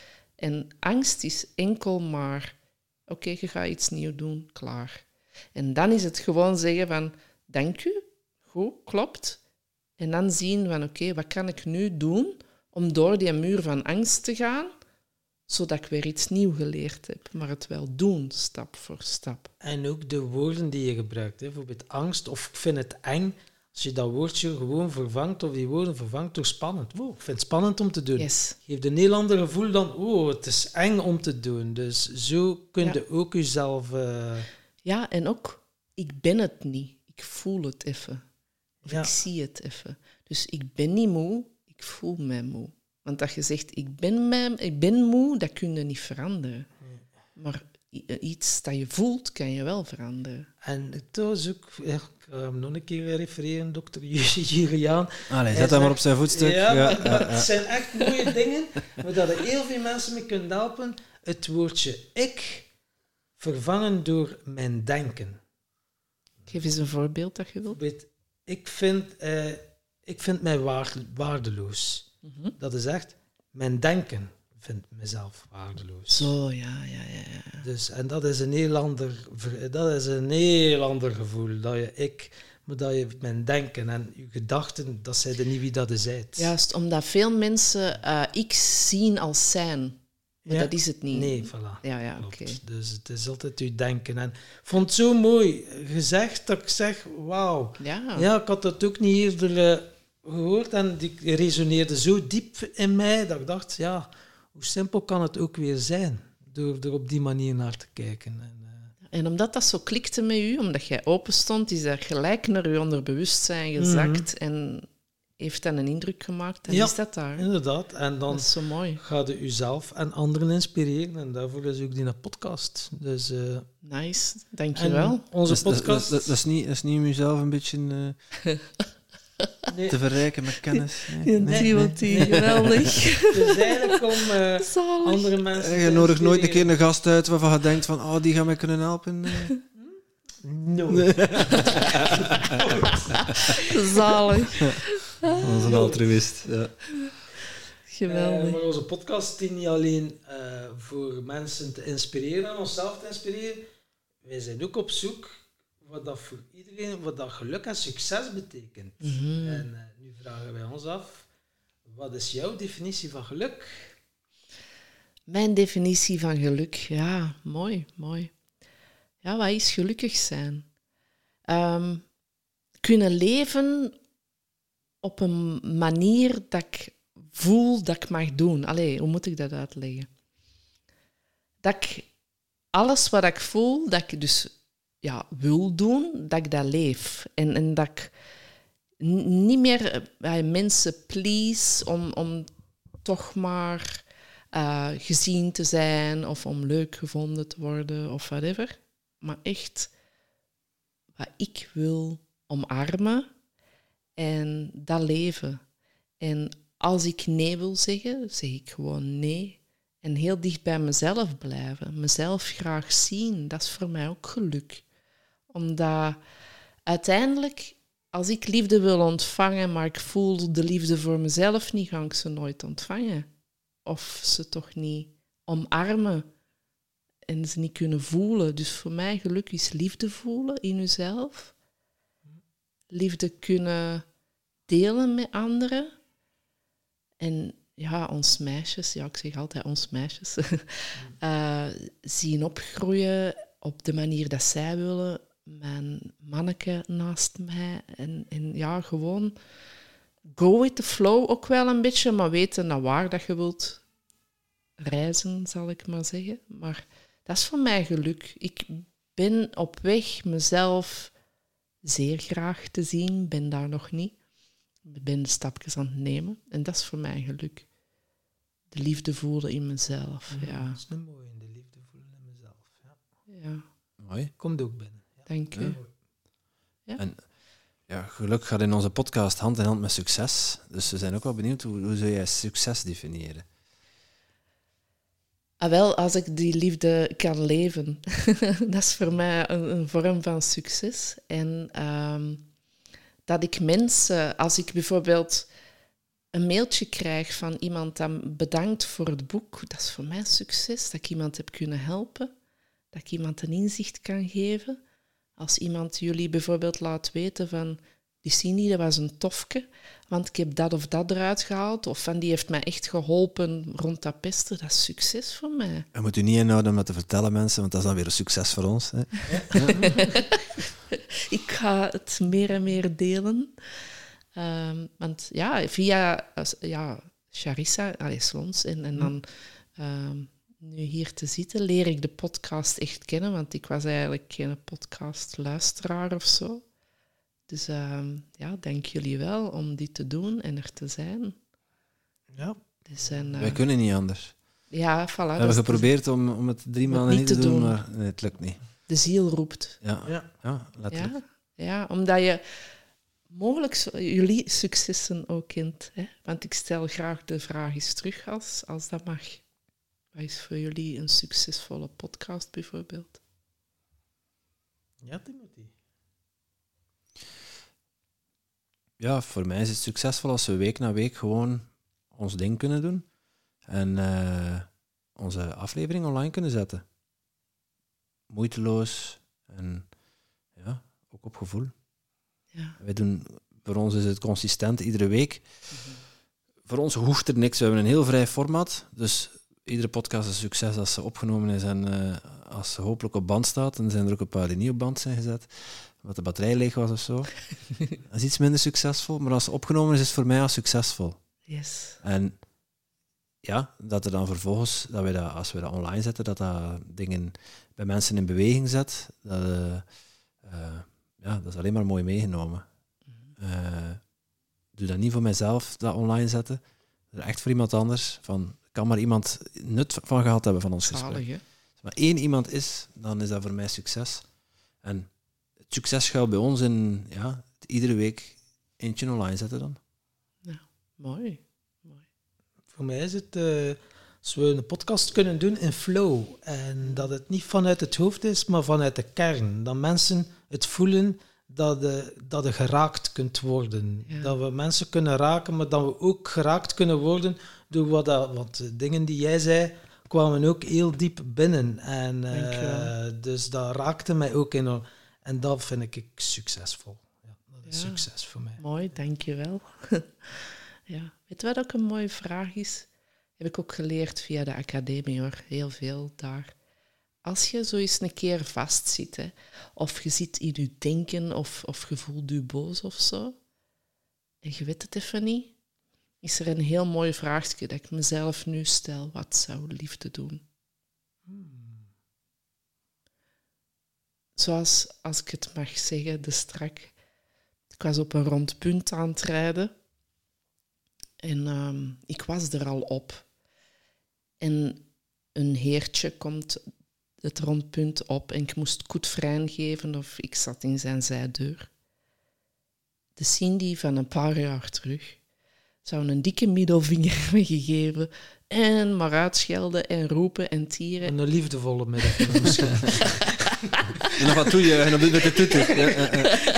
toeteren. toeteren. Ja, voilà, dat ook. Toeteren, vloeken en dit en dat. En ik heb koetvrijn gegeven de strak. En ik deed alleen met mijn hand zo even van... Allee, Ja. wat is deze? Ja. Dus even het hand omhoog van waarom of zo. En daarna had ik zoiets van, goed bezig. Ja, ja. Allee, ja, en dat is zo van die dingen. Hoe meer dat ik dat zeg, dat, wordt naar, dat gaat naar mijn onderbewustzijn en affirmeren en zo. En dat zinnetje, wat zou liefde doen? Dat komt meer tot mijn kern, om die liefde te voelen in mezelf natuurlijk. Want een liefdevolle Cindy gaat die mens niet uitschijten, want waarom heeft hij dat gedaan? En dan begin ik zo, oké, waarom moest deze gebeuren? Was ik te gehaast in iets? Of was ik dit? Voor mij is alles iets. Alles vertelt mij iets. Iedereen vertelt mij iets. En dan ja, kan dat zijn dat mensen nu zoiets hebben van, oh my god. En dat is oké. Heb ik daar anderhalf uur naar geluisterd. Was het dat? en dat is oké, dat is helemaal oké. Niet iedereen. eh, maar ongetwijfeld de mensen die naar jullie podcast luisteren, zijn al wel op dat bewustzijn die openstaan om te We ontvangen. intelligente luisteraars. Ja, vier. Hè.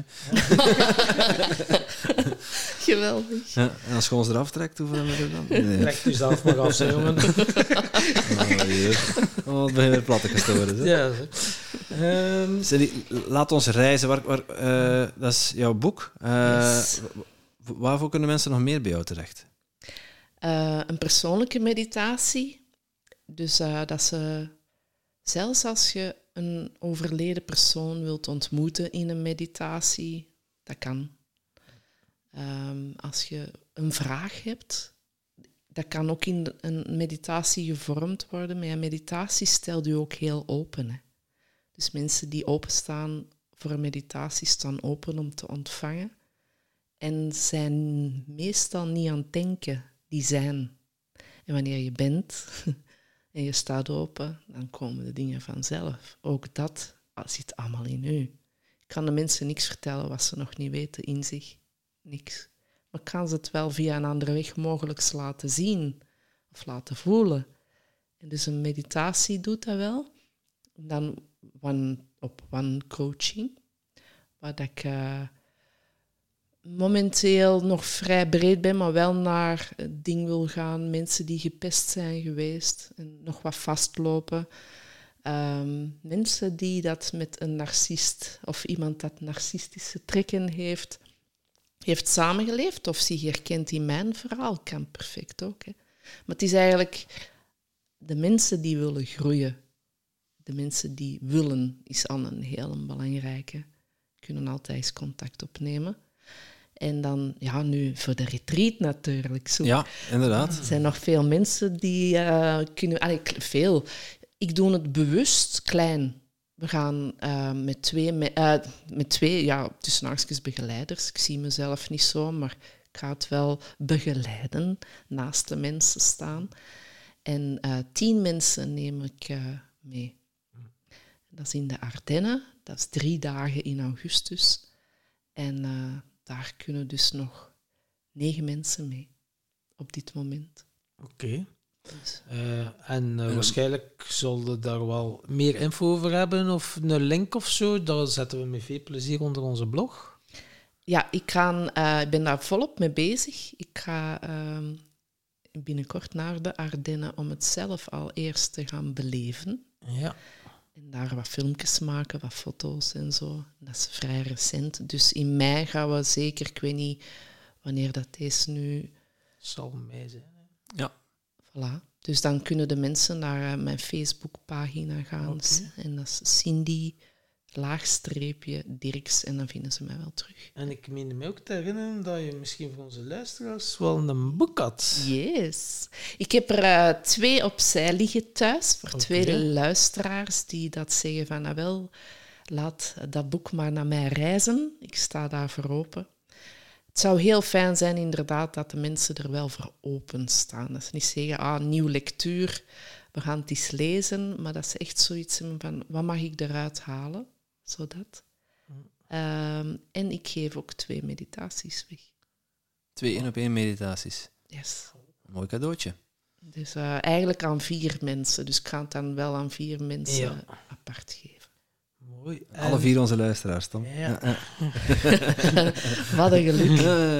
en je ging ook nog een Tim Tom meditatie ja, inspreken, zie je, Sibit. Gaan we Sibit inblikken en ik krijg binnen... Het zou een heel mooi thema zijn. Het resoneert enorm met mijzelf. Nu, zelfliefde. Zelfliefde. En, we hebben het er ook over gehad, over zelfliefde. Dus ik denk dat het wel heel mooi is dat mensen een meditatie hebben voor de zelfliefde. En het zou maar eens niet moeten lukken dat ik precies hetzelfde denk. Serieus? ja, ja, ja, ja. Oh, wow. Zelfzorg, zelfliefde zou een mooi thema zijn. Ja. Oh, zalig. Dus, uh, okay. ja, tof. Dat gaan we dat doen, hè? Uh, ik maak een uh, link aan ook op onze website, timtompodcast.com slash Cindy. Okay. En dan uh, kunnen mensen daar hun gegevens achterlaten om kans te maken op ja, een van de toffe prijzen. Super. En daar kunnen ze ook terecht om deze bonus te downloaden, de zelfzorgmeditatie. Ja. Super. Dank jullie wel. Jij bedankt, Cindy. En, we, ah ja, we, we, eindigen meestal met een vraag voor de volgende gast. Mm -hmm. Bijna vergeten, jongen. Ze heeft er wel al ingesteld, hè? maar het uh, is nog niet specifiek voor de volgende gast. Ah, voilà. Oké, okay, je mag eentje bedenken voor onze volgende gast. We weten nog niet wie dat is. Nee. Oké. Okay. Um, ja, een beetje dan uh, waar dat ik dan de mensen naar wil coachen, is van als er geen uh, gelimiteerde overtuigingen zouden zijn wat is uw ultieme droom? Dat is, uh, ja, om zo eens even de persoon te laten zien van, ja, wat wil ik eigenlijk met mijn leven? Of waar droom ik van? Ja, dat is gelijk een vraagje om op te chicken. dus uh, altijd uh, mooi om mee te beginnen. Ik ben benieuwd naar het antwoord. Ja, ik ook. Ik kijk er naar uit om uh, het antwoord te beluisteren. Dankjewel. Graag gedaan, met veel liefde. Tot slot nog, uh, nog iets wat je, wat je graag zou willen delen? Of hebben we nog iets niet besproken wat je toch heel graag nog wilde delen met ons of met onze luisteraars? Ja, ik wil vooral iedereen meegeven van uh, blijf altijd open naar groei. En uh, ja, ik heb het er strak al gezegd, neem niks persoonlijk.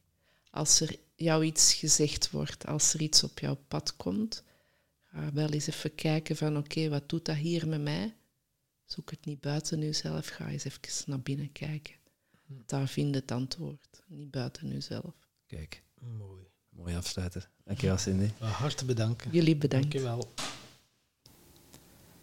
En jij natuurlijk ook super bedankt om te luisteren naar deze podcast. Voel jij je geïnspireerd? Je zou ons een enorm plezier doen door ons 5 sterren te geven of een review achter te laten in jouw favoriete podcast-app. En wil je geen enkel inspiratiemoment missen? Abonneer je dan op onze podcast of volg ons op social media at Tim Podcast. Oké, dan moet je weer terug aan de. Hè?